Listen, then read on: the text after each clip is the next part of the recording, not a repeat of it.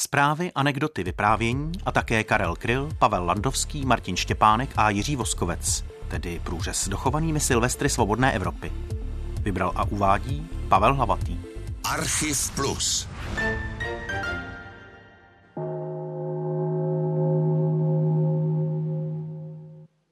Rozhlasová stanice Svobodná Evropa je přesně Kristovi rány ty hodiny stojí. Tak se na ně vykašli a čti. Vážení posluchači, nasloucháte, ale oni pořád ještě stojí. Tak mluv. Vážení posluchači, omlouváme se vám, že nám stojí hodiny. Nejdřív přehled nejdůležitějších událostí. Záznamy Silvestrů Svobodné Evropy se dochovaly od roku 1977, často nedatované, mnohdy technicky nekvalitní a tedy nepoužitelné. Navíc často s využitím starších archivních nahrávek. Nyní posloucháte silvestrovské zprávy z poloviny 80. let. Překvapivé údaje naměřené sovětskou vesmírnou sondou Pupík 2. Vřelé uvítání Slovanů v táboře uprchlíků u Vídně. Návrh Nikolé Čaušeska na vyřešení zásobovací krize rumunského obyvatelstva. A nyní zprávy podrobné. Moskva. Západní diplomaté se dověděli, že sovětské kontrolní středisko vesmírných letů je už několik dní hermeticky uzavřeno a nikdo nesmí opouštět pracoviště. Ve středisku byly totiž zachyceny radiové signály sovětské sondy Pupík 2, vypuštěné před několika lety k planetě Pluto. Sonda měla později nenávratně zmizet ve vesmírném prostoru, ale nečekaně se vrátila k Zemi a vyslala údaje naměřené při průletu souhvězdím raka. Přístroje tam zjistili silnou koncentraci vůně kadidla a kamery zachytily nejasné kontury záhadných postav z křídly. Pracovníci hvězdárny Mont Polomar se domnívají, že sonda proletěla jedním sektorem nebeského ráje. Není však jasné, jestli to je ráj křesťanský nebo muslimský. V kremelském vedení to vyvolalo paniku. Skupina ideologů nyní pracuje na prohlášení, které má dokázat, že jde o ráj sovětský a materialistický. V každém případě je však od nynější sovětské společnosti vzdálen několik světelných let. Vídeň. Československé exilové kruhy ve Vídni se dozvěděli, že minulou sobotu se v blízkosti Prahy objevil hlouček mužů, žen a dětí, zahalených do kožešin. Vystoupili nahoru říp a chvíli tam vzrušeně diskutovali. Pak zmizeli neznámo kam. Dnes ráno se však nečekaně objevili v uprchlickém táboře Trajskirchenu u Vídně a požádali o politický azyl. Jde o skupinu Slovanů, kteří se poněkud opozdili za praotcem Čechem. Nahoře Říp zjistili, že bude lepší jít o pár set kilometrů dál. Pro všechny případy. Bukurešť. Rumunský prezident Nikolaj Čaušesku oznámí ve svém novoročním projevu, jak lze rychle a spolehlivě odstranit katastrofální nedostatek potravin. Všichni občané budou jíst od 1. ledna jen konzervy, ale neotevřené. Strávení takové konzervy trvá v průměru čtyři týdny. Stačí tedy, aby každý rumunský občan vyfasoval 12 konzerv ročně, aniž by trpěl hladem. Občané s chronickými potížemi zažívacího traktu budou dostávat konzervy s tenčím plechem. Ten byl už objednán ve Francii. Písničkář a básník Karel Kryl patřil k ikonickým postavám svobodné Evropy. Tentokrát se uplatnil jako interpret anekdot. V kahirské porodnici potká evropský novinář známého šejka, který zírá přes sklo do sálu plného řvoucích nemluvňat. Který pak je vaše? zeptá se. Odpoví šejk. Ty první tři řady.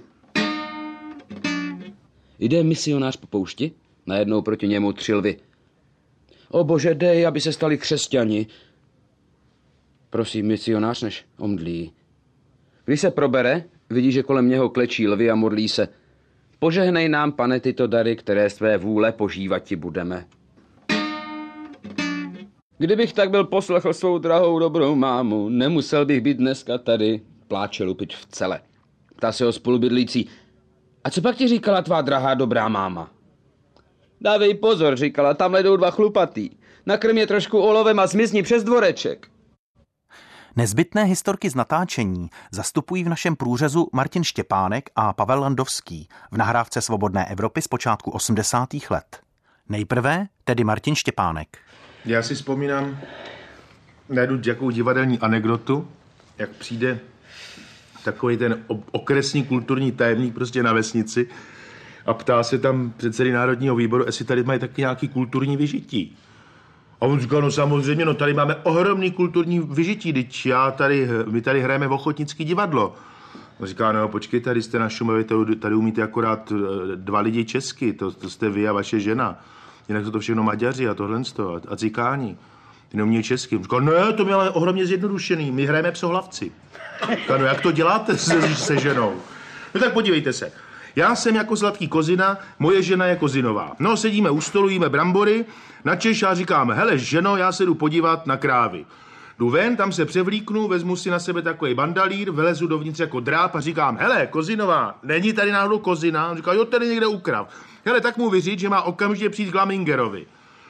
Dobře, a odejdu prostě jako dráp, vrátím se jako Kozina, ptám se, hele, ženo, nebyl tady někdo? Říká, jo, byl tady dráp, máš jít ke Kozinovi. Výborně. Máš jít k Glomikarovi. Výborně, tak prostě jako já dojí brambory, že jo, druhý den, jako to druhý jednání, já jsem prostě jako lomikar, sedím se ženou prostě doma a pijeme kafe.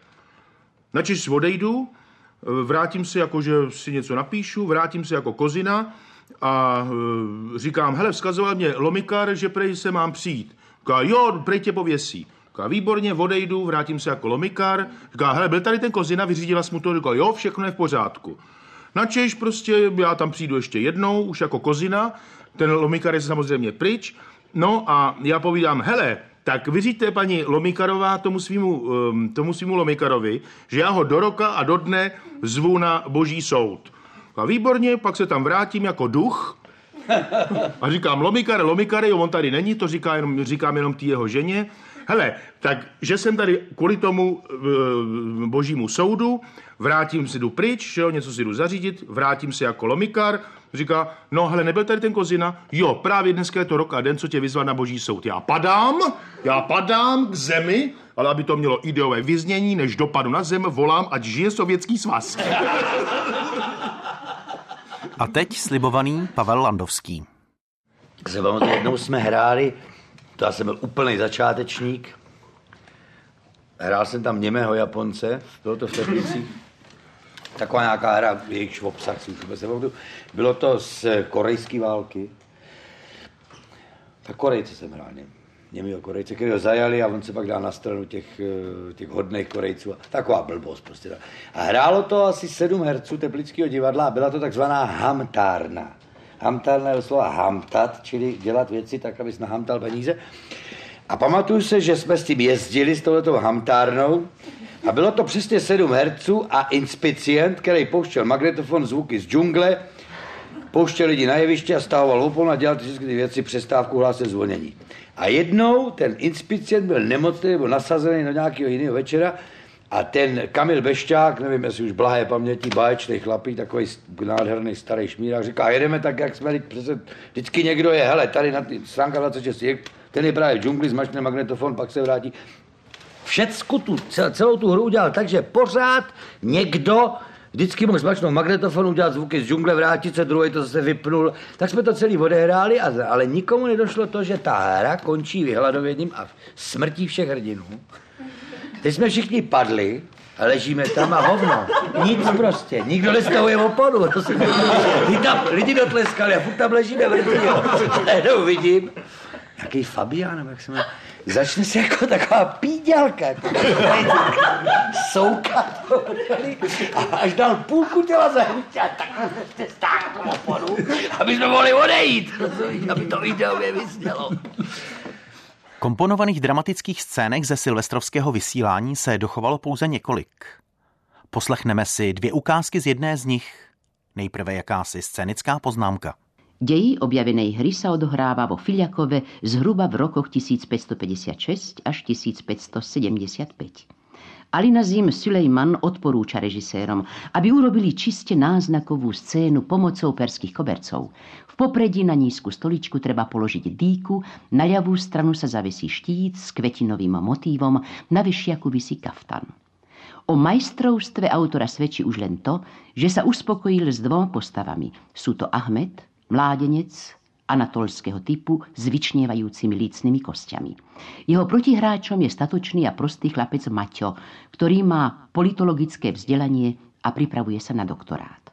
Aj keď je veľmi mladý, má už značné životné skúsenosti. A nyní úvod této pozoruhodné hry. Allah Akbar, Maťo. Zdravstvuj, Ahmed. Ako vidím, už si sa vrátil z Turecka. No chvala Bohu. Veľmi som ťa postrádal pri 17.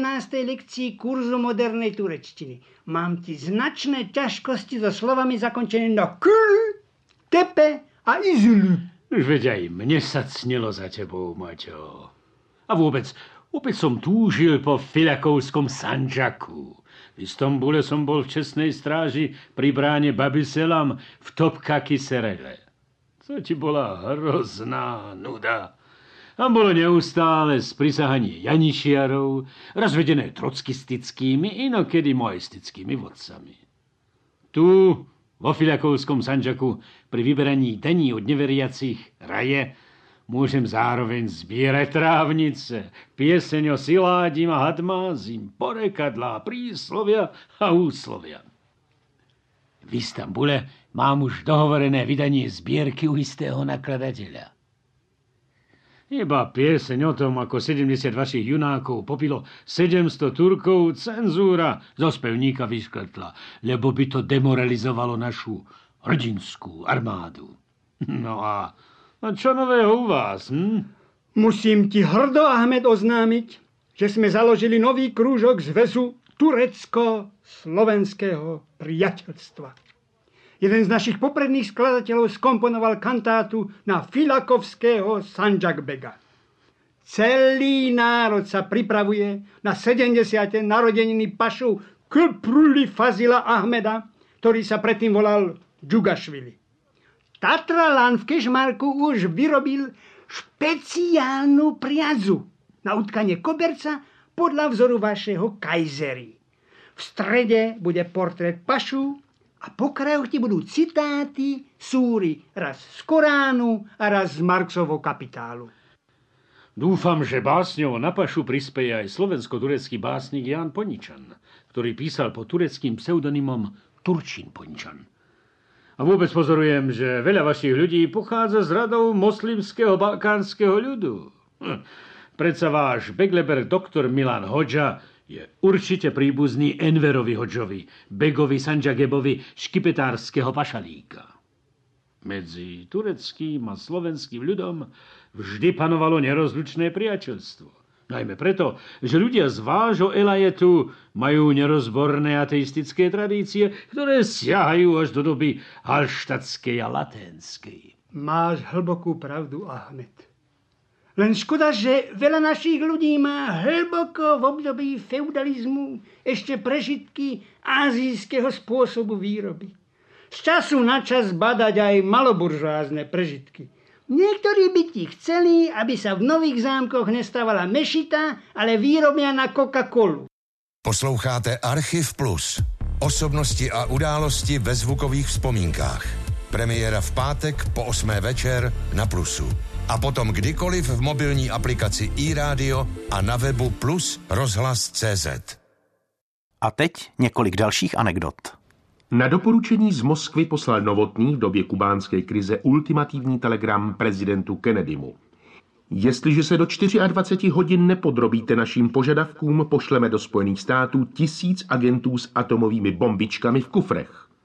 Odpověď přišla obratem – ty agenty vám věříme a bombičky vám bez pochyby dodají ze Sovětského zvazu, ale kde se ženete tolik kufrů? K životnímu rytmu Prahy v podmínkách socialistické výstavby by stačily jen čtyři. Štvanice, Pankrác, Bohnice a Olšany. Svazák brigádník dostal za odměnu zájezd do Sovětského svazu. Odjel. Za týden poslal domů pohlednici. Mám se dobře. Dobře mi tak. Vraťme se ještě jednou ke Karlu Krylovi. Jehož písničky i verše byly přítomny snad ve všech dochovaných silvestrech svobodné Evropy. Na ukázku alespoň jedna méně známá píseň a jedna báseň.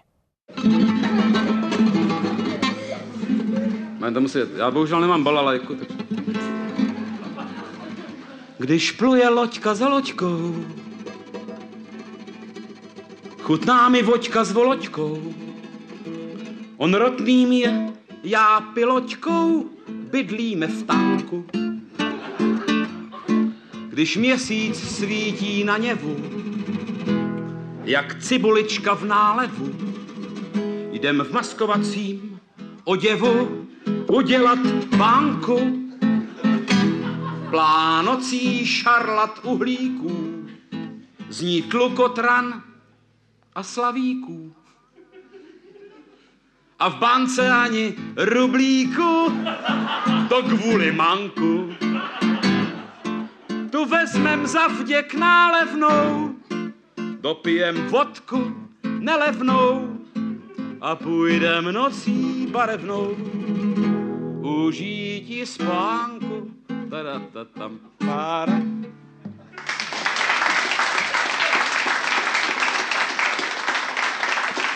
Ano. Sedí Hanák pod... To je ta hanácká spod Alpí, tahleta. Sedí Hanák pod lavinou, zahřívá se hořlavinou. Chvíla je mu dlouhá z C2H5OH.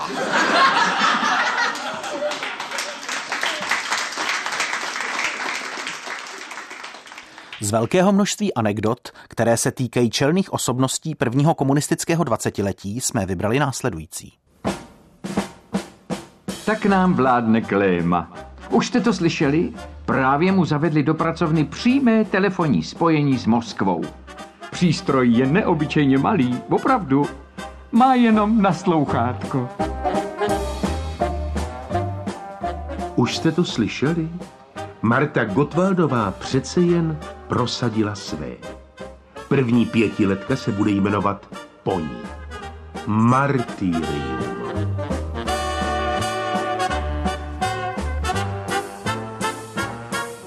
Každý si štěstí představuje jinak, mudroval holičku drna. Pro jednoho je to vlastní byt, pro druhýho jsou to holky, pro mě zase něco jiného. Spím, nic mi nechybí. Hluboká noc. A najednou někdo zvoní u dveří. STB. A prej soudruhu Slánský, půjdete s námi.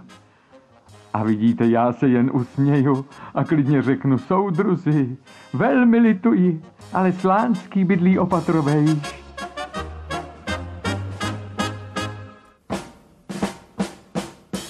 Jednoho dne Zápotocký zemřel. Byl už tak zapomnětlivý, že zapomněl žít. Tak ho nabalzamovali a vezli ho nahoru Vítkov v Praze, aby ho uložili do památníku vedle Gotwalda. Už ho tam ukládají, když se z ničeho nic zvedne skleněný poklop a Gottwald zahřímá. No dovolte, je tady snad nějaká noclehárna. Sotva Novotného zvolili prezidentem, postěžovala si telefonistka v centrále. To je neuvěřitelné, kolik v Praze žije Novotných. Ale nesmysl, namítla kolegyně. Žije akorát jeden, ostatní přece živoří.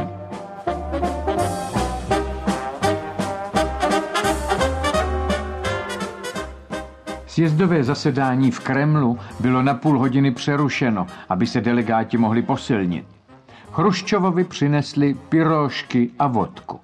Gomulka si dal chleba s husím sádlem. Kádár vytáhl uherák a Ulbricht usrkával Eintopf. Novotný rozbalil ubrousek a hladově se zakousl do krajíce suchého chleba. Vidíš, zašeptal Gomulka Kadárovi, ty Češi jsou už zase několik let před náma.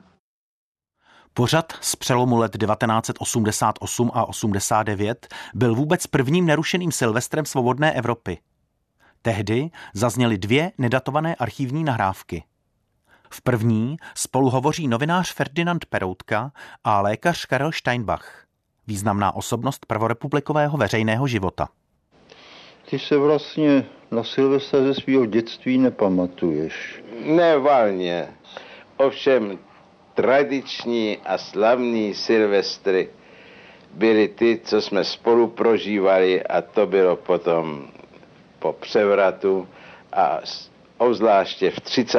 letech, kdy já jsem měl tu ordinaci a byt na Havličkově náměstí a náš Silvestr stal se takový slavný a tradiční.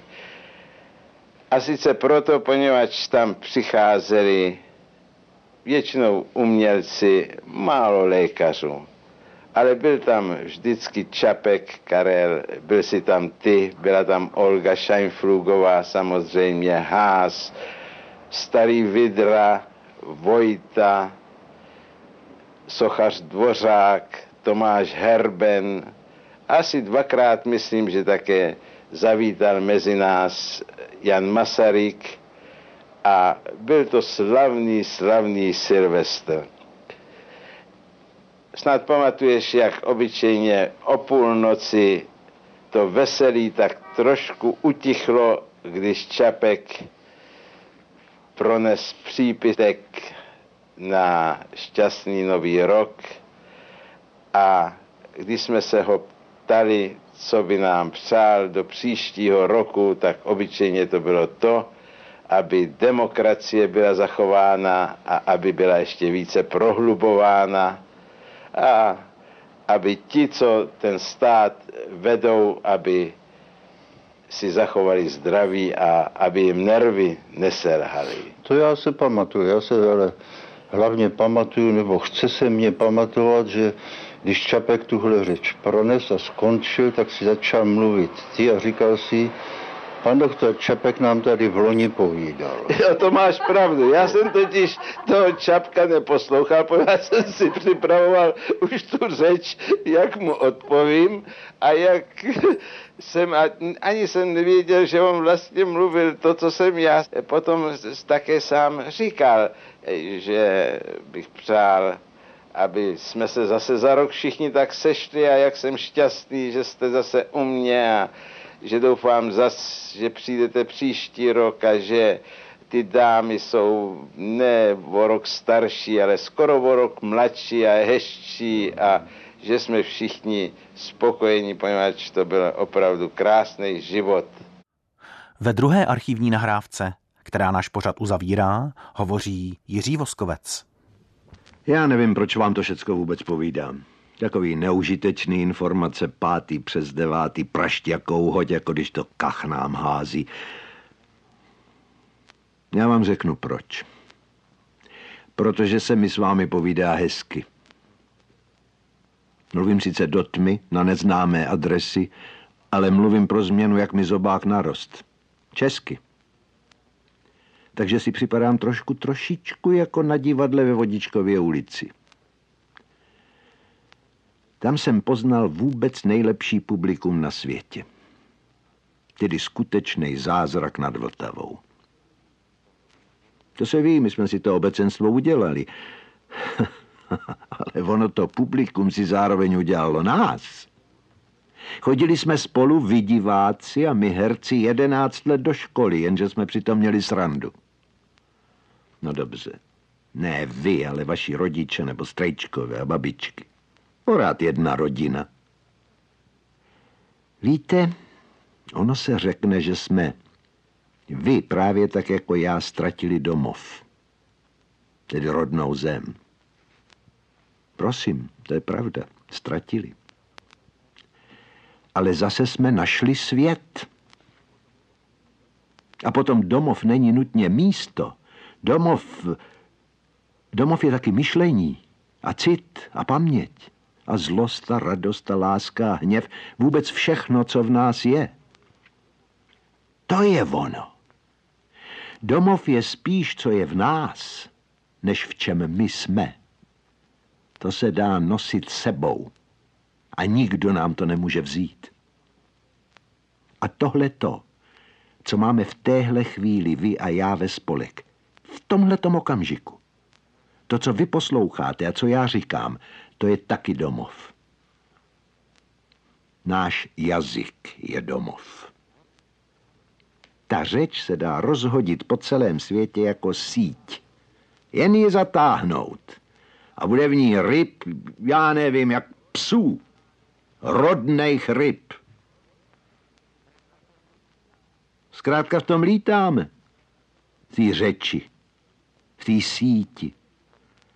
Tam jsme chyceni, ať jsme kde jsme. Ano. Chycený, jenže jsme na svobodě. Aha. Tak zase. Na život a na svobodu. V cyklu Archív Plus jste slyšeli pořad Silvestry svobodné Evropy. Naslyšenou se těší jeho autor Pavel Hlavatý.